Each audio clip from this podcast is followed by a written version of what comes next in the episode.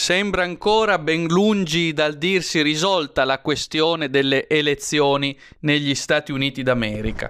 Ricapitolando con estrema sintesi l'accaduto, come sapete, Biden è stato incoronato vincitore delle elezioni dal circuito del circo mediatico e del clero giornalistico, senza che tuttavia la vittoria fosse stata riconosciuta de jure dal sistema politico e giuridico, con la conseguenza a tratti paradossale per cui Biden era incoronato nuovo presidente degli Stati Uniti d'America da giornalisti e operatori dei media, senza che in realtà vi fosse una ufficiale dichiarazione che eh, in qualche modo nominasse de jure e de facto Biden, nuovo presidente degli Stati Uniti d'America. Ora Trump ha già avviato un eh, procedimento, ha chiesto che venissero riconteggiati i voti, ha chiesto che eh, si investigasse perché ha urlato da subito che vi era un broglio elettorale. Bene, ora eh, Trump punta soprattutto sulla Pennsylvania.